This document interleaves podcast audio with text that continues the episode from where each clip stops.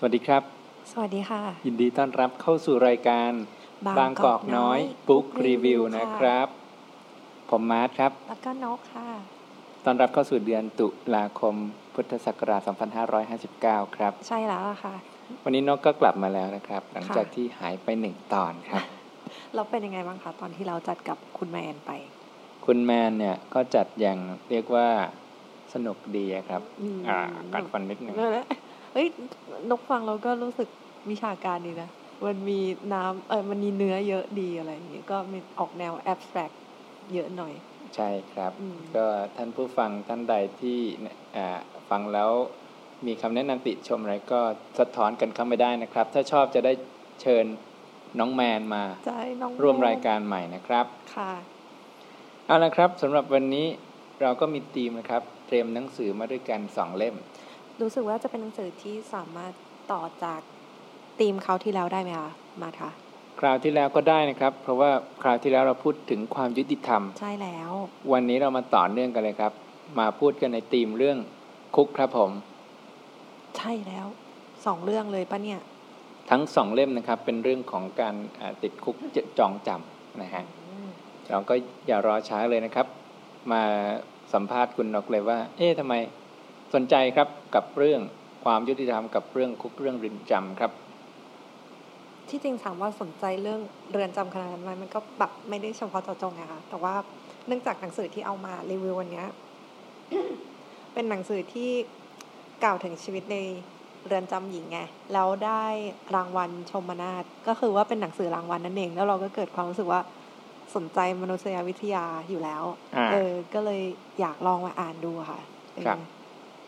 รางวัลชมนาทนี่คืออะไรครับ ตอนแรกก็ยอมรับว่าไม่รู้นะคะแต่ว่ามันแวบๆนะว่ามันเข้ามาทางโซเชียลมีเดียว่ามันมีมีรางวัลนนี้อยู่ แต่รู้สึกว่าจะเป็นรางวัลที่อ่าให้ให้รางวัลกับนักเขียนหญิงอะ่ะที่อ๋อเขียนเรื่องราวที่เป็น nonfiction สะท้อนสังคมอืมคือเชิดชูผู้หญิง นักเขียนผู้หญิงว่างั้น แล้วก็อ่าอ่าไม่ไม่ไม่ใช่รางวัล วรรณกรรมหรือนิยายนะ มันต้องเป็นประมาณว่าเรื่องจริงอะมันเป็น non fiction เออครับ ก็เรื่องขังหญิงนี่ก็ตรงตามสเปคทุกอย่างนะครับ แล้วก็นกก็จะเอามาแนะนำให้ทุกท่านฟังครับว่าหนังสือกำที่กำลังจะเล่าเนี่ยมันคืออะไรครับ มันชื่ออะไรครับผม หนังสือที่นกจะเล่าเนี่ยอ่าชื่อว่าขังหญิงค่ะ อ่ามีตัวเล็กๆเป็นหัวข้อย่อยว่า เสียงสะท้อนจากห้องขังชีวิตไร้อิสรภาพหลังกำแพงอ่าต่อเลยครับ ต่อเลยนะคะครับเอาเอาของมาด้วยที่หลังใช่ไหมใช่ไว้ที่หลังครับผมอืมอันนี้โยนมาให้โดยไม่รู้ตัวว่าจะพูดคนแรกเลยนะครับสำหรับเล่มนี้เนี่ย คนแต่งก็คือคุณธนดดาสว่างเดือนนะคะ อืม คือรู้สึกว่าเธอจะเคยได้ชมนาทครั้งหนึ่งแล้วนะจากการเขียนเล่าเรื่องราวอ่า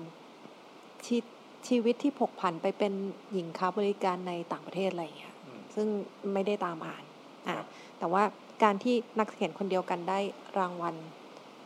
สองครั้งนี่มันก็น่าจะมีอะไรนะเออ ก็เลยแบบ เอออยากอ่านดูครับอืมก็สำหรับเรื่องขังนี้เนี่ยค่ะ มันเป็นการถ่ายทอดประสบการณ์ของผู้เขียนที่เคยต้องโทษคดีทางอาญาอะ เป็นคดีที่ข้อหาวางยาชิงทรัพย์ และมีวัตถุออกฤทธิ์ต่อจิตประสาทไว้ในครอบครอง เธอก็เลยแบบต้องติดคุกเป็นเวลาสามปี ทีนี้ว่าเขาอะไม่ไม่ได้บอกนะว่าอ่าเรื่องราวของคดีเนี้ยมันเป็นยังไงอืมแต่ว่าพูดได้คำเดียวว่าเขาบอกว่าเขาไม่ได้ตั้งใจที่จะกระทำผิด แล้วมันเป็นความที่มันคล้ายๆเป็นอะไรวะจับจับพัดจับผูหรือว่า ไม่ได้กระทำผิดแต่ว่ามันมันจะต้องมาได้รับโทษอะอืมซึ่งอันเนี้ยไม่ชัดเจนเพราะเขาไม่ได้บอกถึงรายละเอียดไว้ ครับแต่อืมอ่าเหมือนกับว่าเนื้อหาในเรื่องนี้ไม่ได้พูดถึงคดีความเป็นมา แต่ว่าพูดถึงชีวิตเรื่องราวใช่ในเรือนจำก็ทั้งเล่มอย่างนั้นหรืเลอยเปล่าค่ะ ใช่อ่าใช่โอเคก็จะแบบมี back background ภูมิหลังของเธออยู่นิดนึง ว่าเมื่อก่อนเคยมีสามีเป็นคนญี่ปุ่น แล้วทีนี้กลับเมืองไทยแล้วก็ต้องโทษคดีเนี้ย เออทำให้ซึ่งซึ่งการต้องโทษแล้วตัดสินเข้าไปในคุกเนี่ยค่ะ แบบว่าคือกำลังจะบินไปกลับไปญี่ปุ่นแล้วอะภายในหนึ่งวันก็แบบถูกจำคุกเลยเงี้ยมันเป็นไปโดย โดยความแบบไม่ได้ตั้งใจแล้วก็ไม่ได้ตั้งตัว เออ เพราะฉะนั้นเนี่ย สิ่งที่ทำให้เธออยู่รอดได้ จนออกมาได้รับอิสรภาพเนี่ย มันต้อง อดทนมาก ๆ เออ เธอก็เลยเอาประสบการณ์ เรื่องราวจากในเรือนจำอะเออมาเขียนในหนังสือเล่มนี้ ตั้งแต่แรกรับเดี๋ยวนะตั้งแต่แบบความรู้สึกแรกเลย ที่รู้สึกว่าได้ต้องได้รับโทษจำคุกอ่า ตั้งแต่แรกรับเข้าไปในคุกไปจนยังปรับตัวไม่ได้ไปจนเริ่มปรับตัวได้แล้วจนถึงวันรับอิสรภาพค่ะ ครับ ค่ะ ก็อย่างที่กล่าวไปว่า เนื้อหาในเล่มเนี่ยก็เกี่ยวกับประสบการณ์ตรงของคุณธนัดดาเลยนะ ครับ อืมก็ความรู้สึกที่นกอ่านหนังสือเล่มนี้รู้สึกตื่นเต้น รู้สึกเศร้า รู้สึกตลก รู้สึก คือคือมันเห็นสภาพของคุกหญิงเลยอะว่ามันมันมีความโหดร้ายมันมี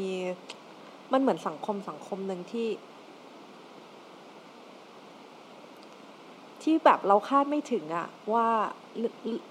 สังคมข้างในอะเป็นแบบนั้น อืม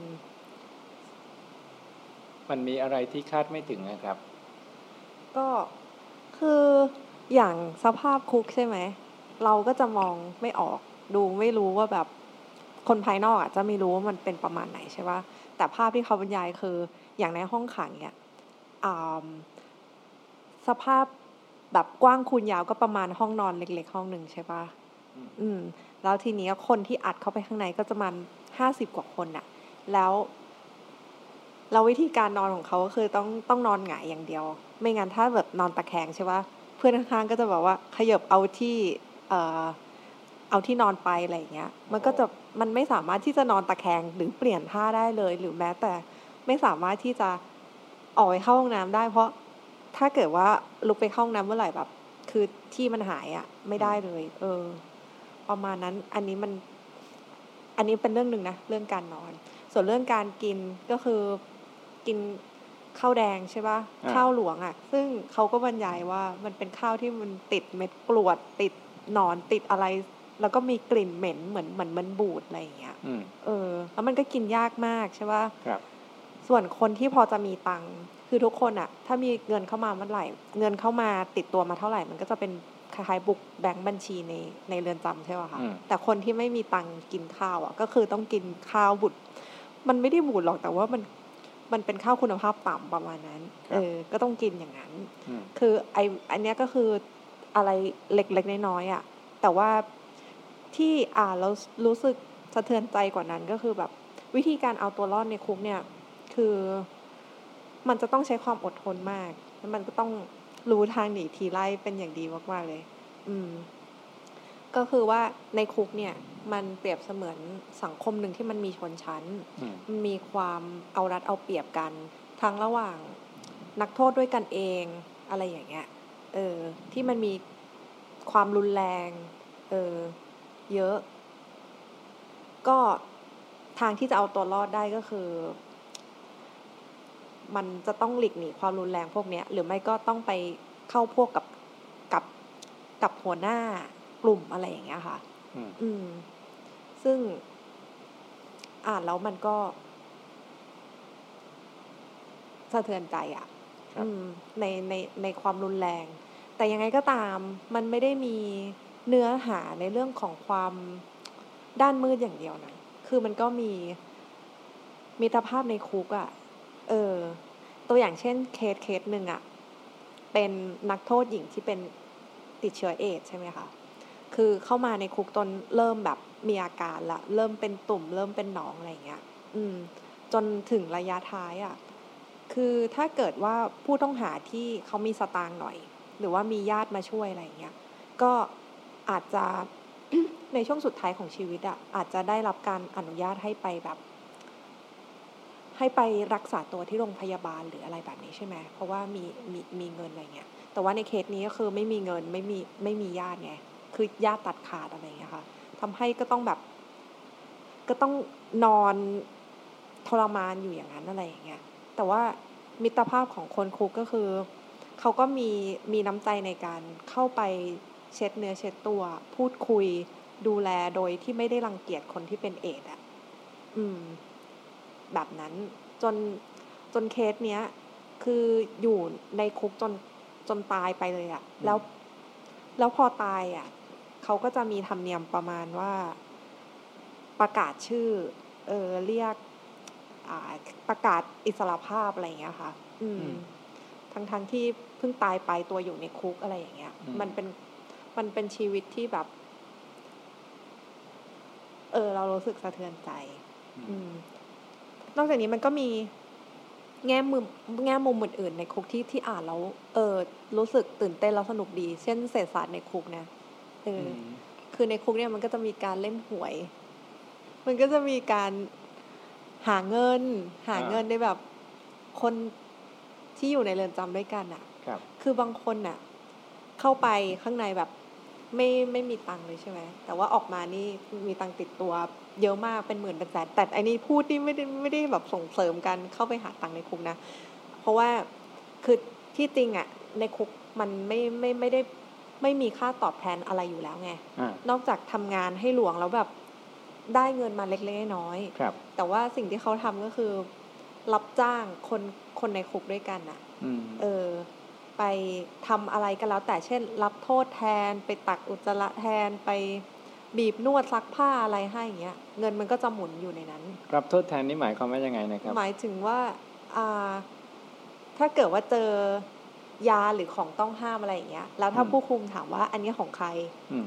คนที่ทำจริง ๆ อะ จะไม่ได้รับโทษเพราะว่าจ้างให้นักโทษอีกคนนึงที่เขาแบบหาตังค์จากการรับโทษแทนอะ เออไปถูกโบยตีแทน แล้วก็ได้รับตังค์ในการตอบแทนอ๋อออืมครับ ประมาณนั้นนอกจากนี้ในที่การเจ็บตัวนี้ก็มีมูลค่าเหมือนกันนะฮะ ใช่มีมูลค่าหมดเลยในนั้นอะอืมอืมนอกจากนั้นก็จะมีมีเรื่องเพศค่ะ ครับ ในนั้นก็จะเป็นหญิงล้วนใช่ป่ะคะก็เนื่องจากหญิงล้วนอยู่ด้วยกันเนี่ย มันก็จะมีเรื่องความรักเรื่อง ผู้เขียนก็จะบรรยายถึงเรื่องแบบการตบตีแย่งทอมอะไรอย่างเงี้ยอืมซึ่งมันน่าสนใจอยู่ที่ว่าบางคนเนี่ยข้างนอกเป็นผู้หญิงแต่เข้ามาแล้วเปลี่ยนเพศสภาพ อืมอืมด้วยอาจจะสิ่งแวดล้อมหรืออะไรก็แล้วแต่ เป็นไปอืมโดยแบบธรรมชาติของตัวเองครับแต่ว่าบางคนเนี่ยข้างนอกเป็นผู้หญิง แต่ว่าข้างในอะเป็นทอม เพราะว่าต้องการเอาตัวรอดก็คือทำให้ตัวเองอะดูเหมือนเป็นผู้ชายเป็นทอม แล้วก็ไปจีบอ่า นักโทษหญิงอีกคนหนึ่งที่มีอิทธิพล มีเงินมีญาติแบ็กอัพอะไรเงี้ยจะทำให้ตัวเองสบายไปด้วยอืมอืมอะไรประมาณนั้น แล้วพอแบบถูกอ่าถูกเรียกให้ไปพบกับวันมันในวันเยี่ยมญาติอะไรอย่างงี้ใช่ไหมคะก็จะจากทอมนี้ก็จะกลายเป็นผู้หญิงจะแบบลูกจ๋าแบบแม่เป็นห่วงลูกอะไรอย่างเงี้ยแต่พอเข้าไปข้างในก็กลายเป็นสามีของผู้หญิงอีกคนนึงอย่างเงี้ยอืมเป็นต้น มันครับก็เป็นการ ปรับตัวของนักโทษในคุกอะไรอย่างเงี้ยค่ะ ครับ อืม อืม แต่พูดอย่างนี้ก็ไม่ได้หมายความว่าเอ่อแง่มุมที่มันพอจะมีแง่งามมีความหวังบ้างเนี่ย จะไม่ได้หมายความว่าข้างในเนี่ยครับ มันมีแต่แง่มุมแบบนั้นใช่คือผมใช่ผมเชื่ออย่างหนึ่งว่าอ่าแง่มุมที่เป็นความเป็นมนุษย์ เป็นความหวังเป็นความงามเนี่ย มันมันมีอยู่ในมนุษย์ไงแต่ว่าพื้นที่ส่วนใหญ่พื้นที่ในชีวิตส่วนใหญ่เนี่ย ในเรือนจำเนี่ยมันไม่ใช่คุณภาพชีวิตที่ดีนักหรือว่าแล้วบางทีมันมันแย่เสียยิ่งกว่าอัตราโทษของเขา หรือว่าหรือว่าไม่รู้อะมันคือสิ่งที่ผมได้ยินได้ฟังมาจากการได้เจอนักโทษบ้างนะครับ มันเขาไม่เขาอาจจะไม่ไม่สมควรได้รับ การการปฏิบัติอะไรอ่าขนาดการปนั้นฏิบัติเช่นแบบไม่มีนั้นที่นอนอย่างเงี้ยฮะอืมหรือว่า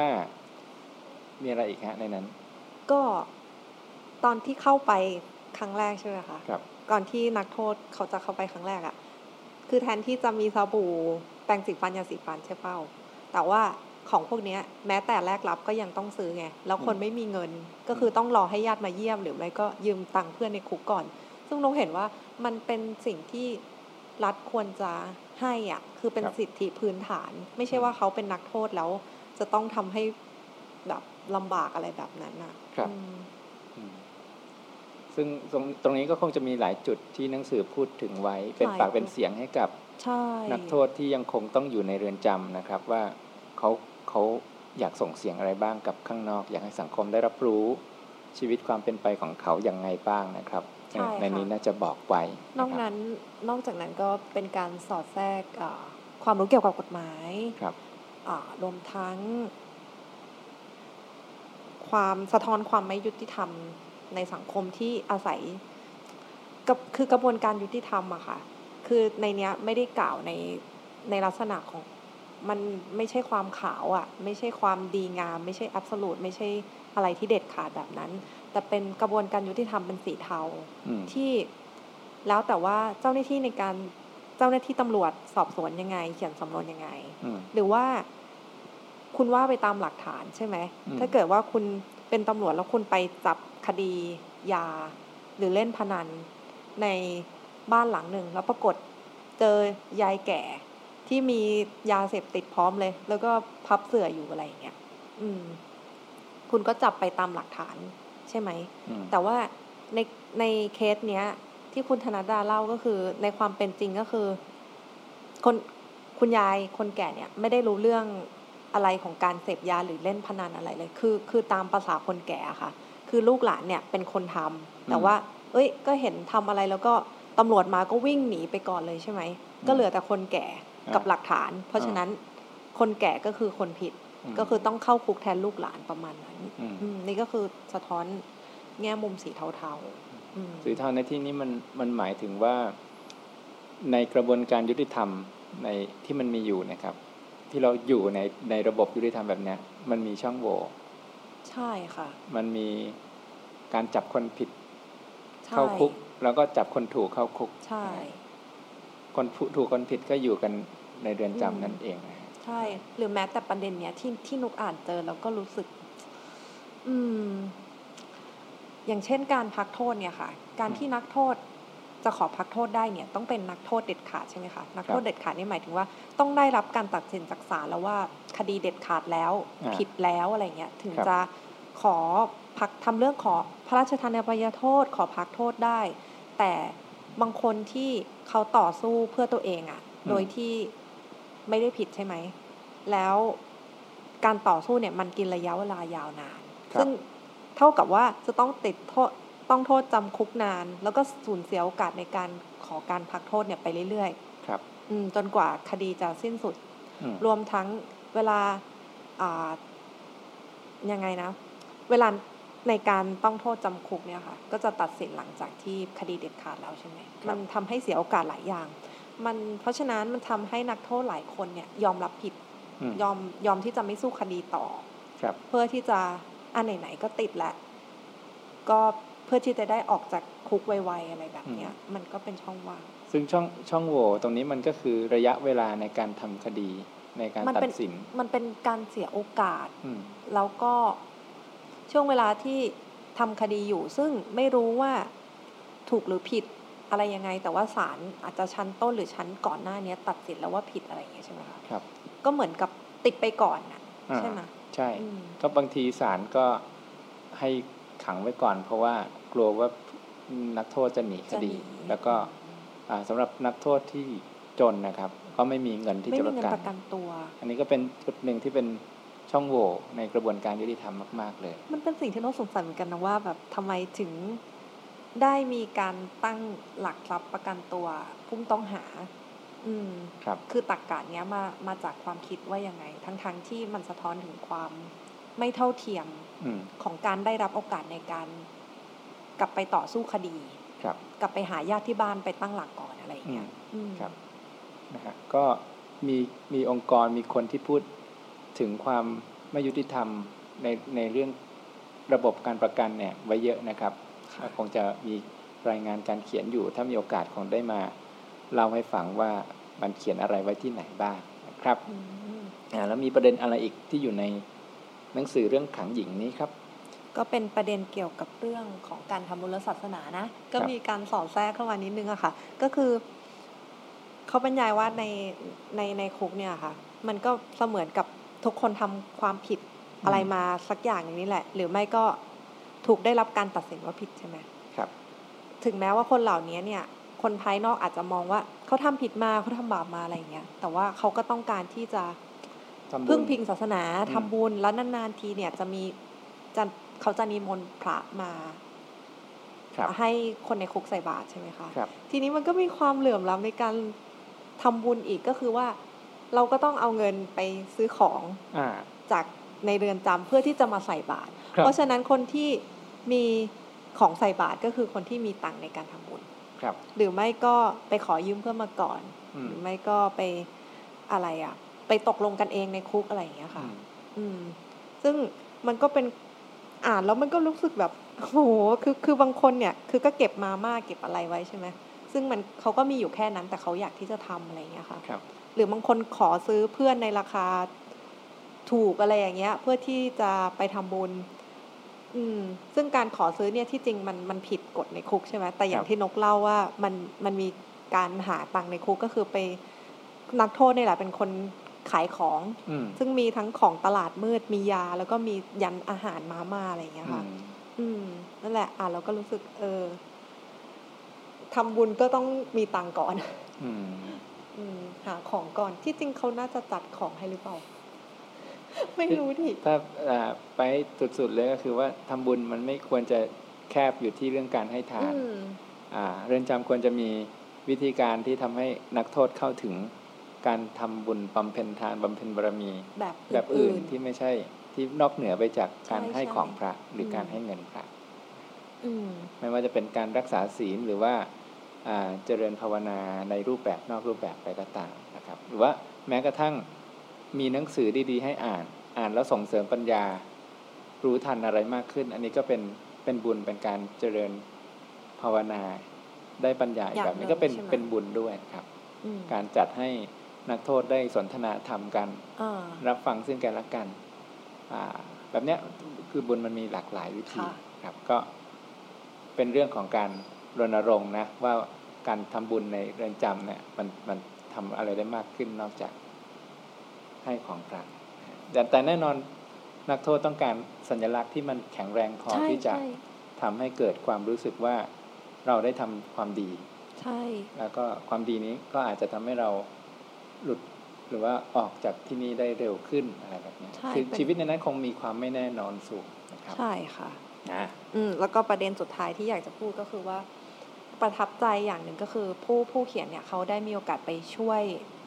เจ้าหน้าที่ในการเขียนคำแถลงต่อศาลอืมซึ่งการเขียนคำแถลงต่อศาลก็คืออะเขียนคำอุทธรณ์เพื่อเพื่อขอให้ลดโทษ ขอพักโทษอะไรอย่างเงี้ยค่ะ หรือขอให้ตัดสินคดีใหม่ เพราะว่ามันพบความไม่ยุติธรรมบางอย่าง อืมอืมแล้วก็พบว่าเธอก็สามารถที่จะช่วยเพื่อนนักโทษหลายคน ให้ออกจากคุกได้เร็วขึ้นได้อืมซึ่งมันเป็นอะไรที่ผู้เขียนเนี่ยรู้สึกประทับใจมาก รู้สึกดีมากๆอื มมันเห็นการช่วยเหลือกันของคนคุกอะค่ะ ครับอืมอืมโอเคครับ นั่นก็เป็นหนังสือเล่มแรกนะครับ ขังหญิงคงจะมีรายละเอียดเยอีกอะมากมายอยู่ในนี้นะครับ ท่านที่สนใจลองไปติดตามได้ที่ไหนบ้างครับ ก็ใครที่สนใจนะคะก็อ่าลองไปหาซื้อที่ร้านหนังสือชั้นนำทั่วไป อันนี้นกซื้อที่ CU Book นะคะ ราคา 159 บาท หรือไม่ก็ ลองติดต่อไปที่เอ่อสำนักพิมพ์ประพันธ์สารก็ได้ค่ะ ใน Facebook อะไรแบบเนี้ยก็ให้เขาส่งหนังสือมาให้ โอเคค่ะ แล้วของมาร์ทเป็นยังไงบ้างอุ๊ยนกรู้สึก วันนี้มึนๆนะ รู้สึกนี่ขเลยนาดว่านกมึมึนนๆยังพูดไปตั้งเยอะนานนะครับ เนี่ยจะจบรายการอยู่แล้วไม่ครับคือเนี่ย อันนี้คุยเล่นกับคนฟังว่าก็ได้คือรู้สึกว่า มันมันอาจจะเกรงเพราะอะไรบางอย่างอ่าอืม แล้วก็มันรู้สึกมึนๆหัวทำให้ปกติอะนกจะล่าเริงกว่าเนี้ยแต่วันนี้มันก็จริงจังไปนิดนึงอะครับโยนก็ส่งที่ไม้เหลือต่อให้ก็มาร์ทเลยแล้วกันอ่านกก็นอนนะครับได้เลยนะฮะฮะนอนเลยเหรอ เล่มที่สองครับอ่าสืบเนื่องจากหนังสือเรื่องขังขังหญิงนะครับ เล่มที่สองนี้ก็จะสืบเนื่องกันนะครับ เป็นหนังสือนวนิยายครับผมที่พูดถึงเรื่องการหน่วงเหนี่ยวกักขัง แล้วก็อำนาจนะครับ อำนาจที่เหนือแล้วก็มาควบคุมชีวิตอาของชีวิตหนึ่งอย่างสมบูรณ์เลยแหละนะค่ะเป็นหนังสือซีไรต์ด้วยนะครับอ่าหนังสือซีไรต์นะครับ แล้วก็ชื่อเรื่องคนแคระนั่นเองนะครับ แต่งโดยคุณวิภาส ศรีทองนะครับ เคยได้ยิน ใช่แล้วเป็นหนังสือซีไรต์ประจำปี พุทธศักราช 2555 ครับนกเคยได้ยินว่ายังไงบ้างครับ เคยได้ยินว่าได้รางวัลซีไรต์ค่ะ แค่นั้นเลย จบเลยนะครับจบผมเลยค่ะ ยังไม่ได้อ่าน อ่านะฮะก็พูดถึงเรื่องย่อนิดหนึ่งนะฮะอ่าคนแคระเนี่ยก็เป็นหนังสือที่พูดถึงเรื่องการสำรวจนะครับสำรวจจิตใจอันดำมืดหนาทึบ แล้วก็ลึกลับซับซ้อนของมนุษย์นะครับว่าถ้าเราเนี่ยมีอำนาจเหนือคนอีกคนหนึ่งอย่างอย่างแบบสมบูรณ์เลยเนี่ย เราจะทำอะไรกับเขาบ้างอืม แล้วมันจะเกิดอะไรขึ้นบ้าง มันจะเกิดขึ้นอะไรกับผู้ที่เป็นผู้คุมขัง แล้วเกิดอะไรกับผู้ถูกคุมขังบ้างครับ หนังสือเล่มนี้ก็เล่าแง่มุมของสองสามฝ่ายเลยนะ ทั้งคนที่ไป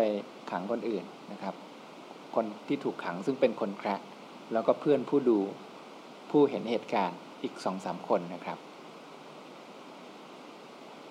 ฟังตัวนี้แล้วเป็นไงบ้างครับ คนที่ถูกขังในที่นี้หมายถึงขังในคุกหรือขังในไหนคะอ่านะฮะอ่าอาจจะเล่าเรื่องเรื่องย่อนิดหนึ่งนะครับ ก็คือว่ามันมี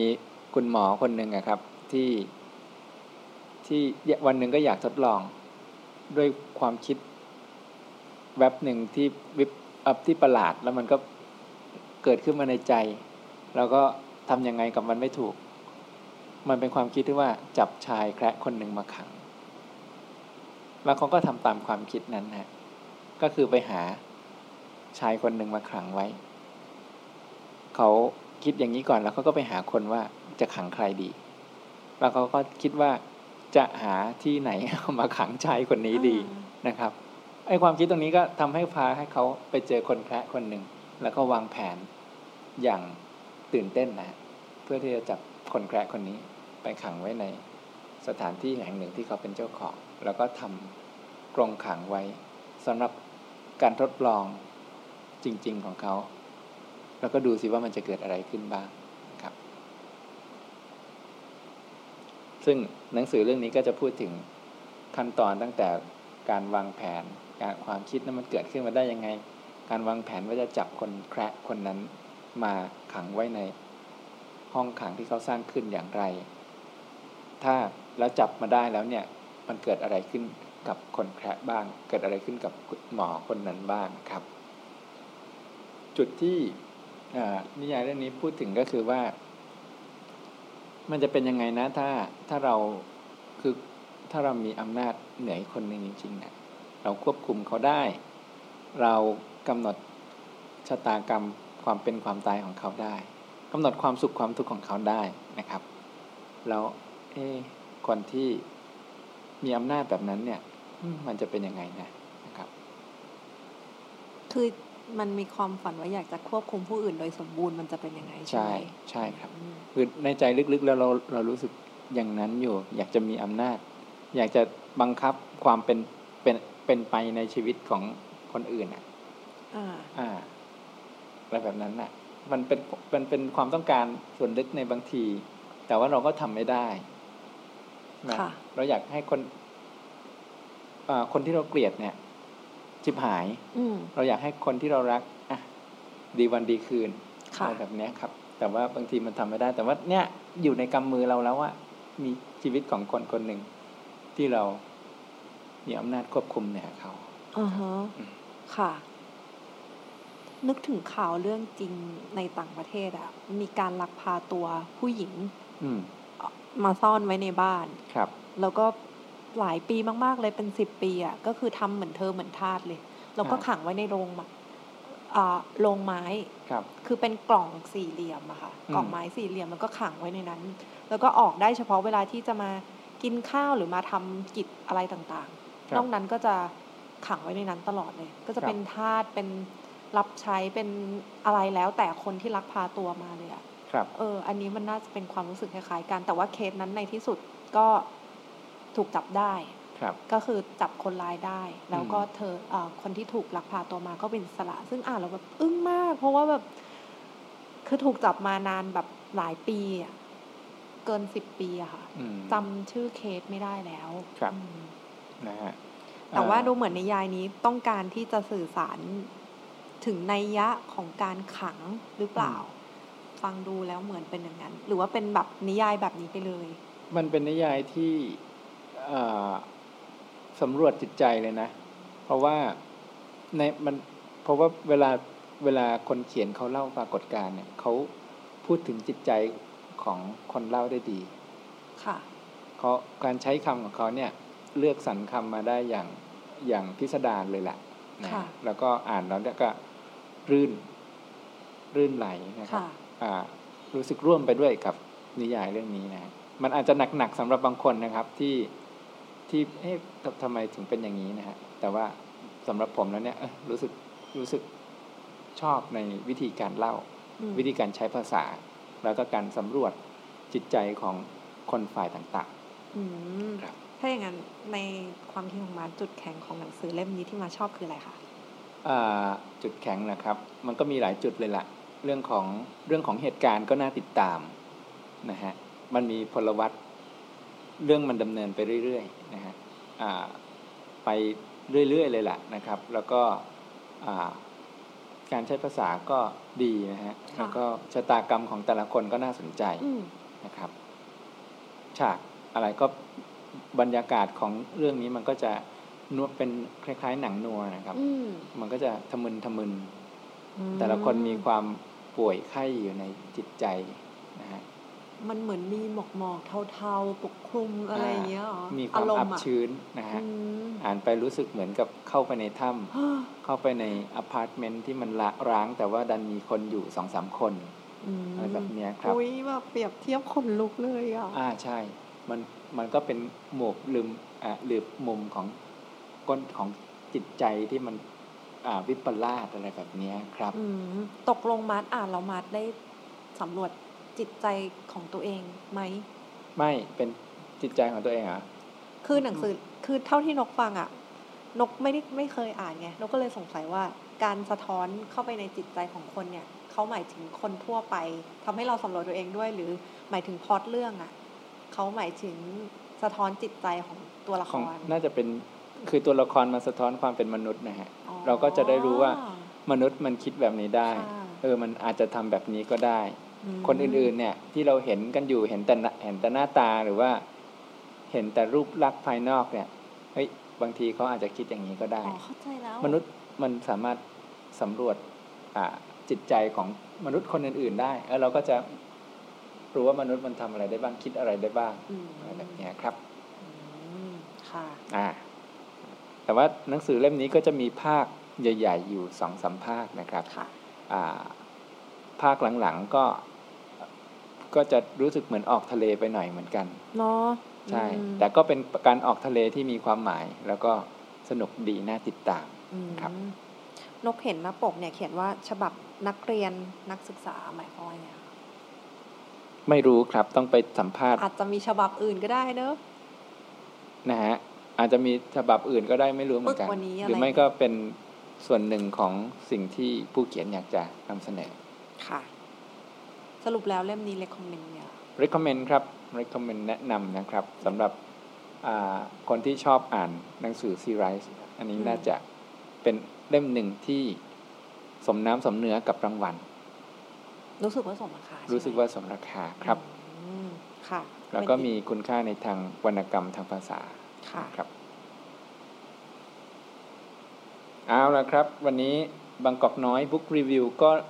รีวิวหนังสือไปสองเล่มนะครับ จะมีอีกหนึ่งหนึ่งหนึ่งอย่างที่อยากจะรีวิวเพิ่มสั้น ๆนะครับ ก็คือแอปพลิเคชันครับอ่าแล้วก็เว็บไซต์ที่ชื่อว่า goodreads.com ครับมันคืออะไรคะ มันก็คือโซเชียลเน็ตเวิร์กสำหรับพวกคนรักการอ่านครับ ในนั้นน่ะก็จะเป็นหนังสือที่อ่าเป็นเว็บไซต์ที่บอกว่าในโลกนี้มีหนังสืออะไรบ้างนะครับ ก็จะเปิดโอกาสให้แต่ละคนไปลงทะเบียนนะว่าว่าตอนนี้ฉันกำลังอ่านหนังสือเล่มไหนอยู่ ก็สามารถที่จะจัดการห้องสมุดของตัวเองได้ว่าเราเคยอ่านหนังสือเล่มไหนแล้ว แล้วเรามีคอมเมนต์หนังสือเล่มนั้นว่าอย่างไร เราจะให้เรตติ้งว่ายังไงนะครับ แล้วนอกจากนี้ก็เช่นเช่นเดียวกับโซเชียลเน็ตเวิร์กอื่น ๆ ก็คือว่าเราก็จะเห็นเพื่อนของเรา ว่าเขาอ่านหนังสือเล่มไหนถึงไหนแล้วเขามีคอมเมนต์อย่างไรกับหนังสือเล่มที่เขาอ่านอยู่อะไรแบบเนี้ยครับค่ะมันก็จะเป็นการสร้างชุมชนรักการอ่านไปเรื่อยเหมือนแปะป้ายไว้ได้ด้วยนะว่าเราอยากอ่านหนังสือเล่มไหนต่อๆใช่ก็จะไม่ลืมเมมเอาไว้เมมเอาไว้นะครับอืมอ่าแล้วก็อ่าสามถ้านักเขียนคนไหนที่ลงทะเบียนไว้นะครับกับ Goodreads ก็สามารถที่จะส่งคำถามไปถามเขาได้ด้วยว่าอ่าหนังสือเล่มนี้หมายความว่ายังไง อะไรก็ได้ถามนักเขียนได้หมดนะครับแล้วนักเขียนจริง ๆ เลยเหรอคะใช่ครับนะครับ นอกจากนี้ก็จะมีมีโปรแกรมอยู่ด้วยในเนี้ย ว่าปีนี้เราอยากจะอ่านหนังสือสักกี่เล่มนะครับค่ะแล้วก็มันก็จะนับให้ว่าใกล้จะถึงเป้าหมายหรือยังอืมอะไรแบบนี้เป็นนะชาคเลรับนจ์นิดนึงใช่นะครับค่ะอ่าถ้าสนใจที่จะติดตาม subscribe ผมและนกนะครับ ก็สามารถติดตามได้ครับ ถ้าของผมนี่ชื่อเอกภพสิทธิวันธนะนะคเป็นรับภาษาไทยใช่เป็นไหมภาษาไทยส่วนของคุณนกครับ เป็นภาษาอังกฤษค่ะปองกมลสุรัตน์อ่าลองไปสะกดเอานะครับ P O N G K A M O N อ่าครับแล้วก็ S U R A T ค่ะครับปองผมกมลสุรัตน์ครับนะฮะ ก็บางกอกน้อยบุ๊กรีวิวครับ ตอนแรกของเดือนตุลาคมนะครับ ก็มาถึงจุดสุดท้ายนะครับ ท่านที่สนใจก็เช่นกันเช่นเดิมนะครับ ติดตามเราได้ที่บางกอกน้อยบุ๊กรีวิวค่ะทั้งในพอดแคสต์นะครับแฟนเพจ Facebook แล้วก็ YouTube ค่ะนะครับ ก็เดี๋ยวเจอกันตอนหน้านะคะ ครับ สวัสดีคสำหรันนี้บสวัสดีค่ะ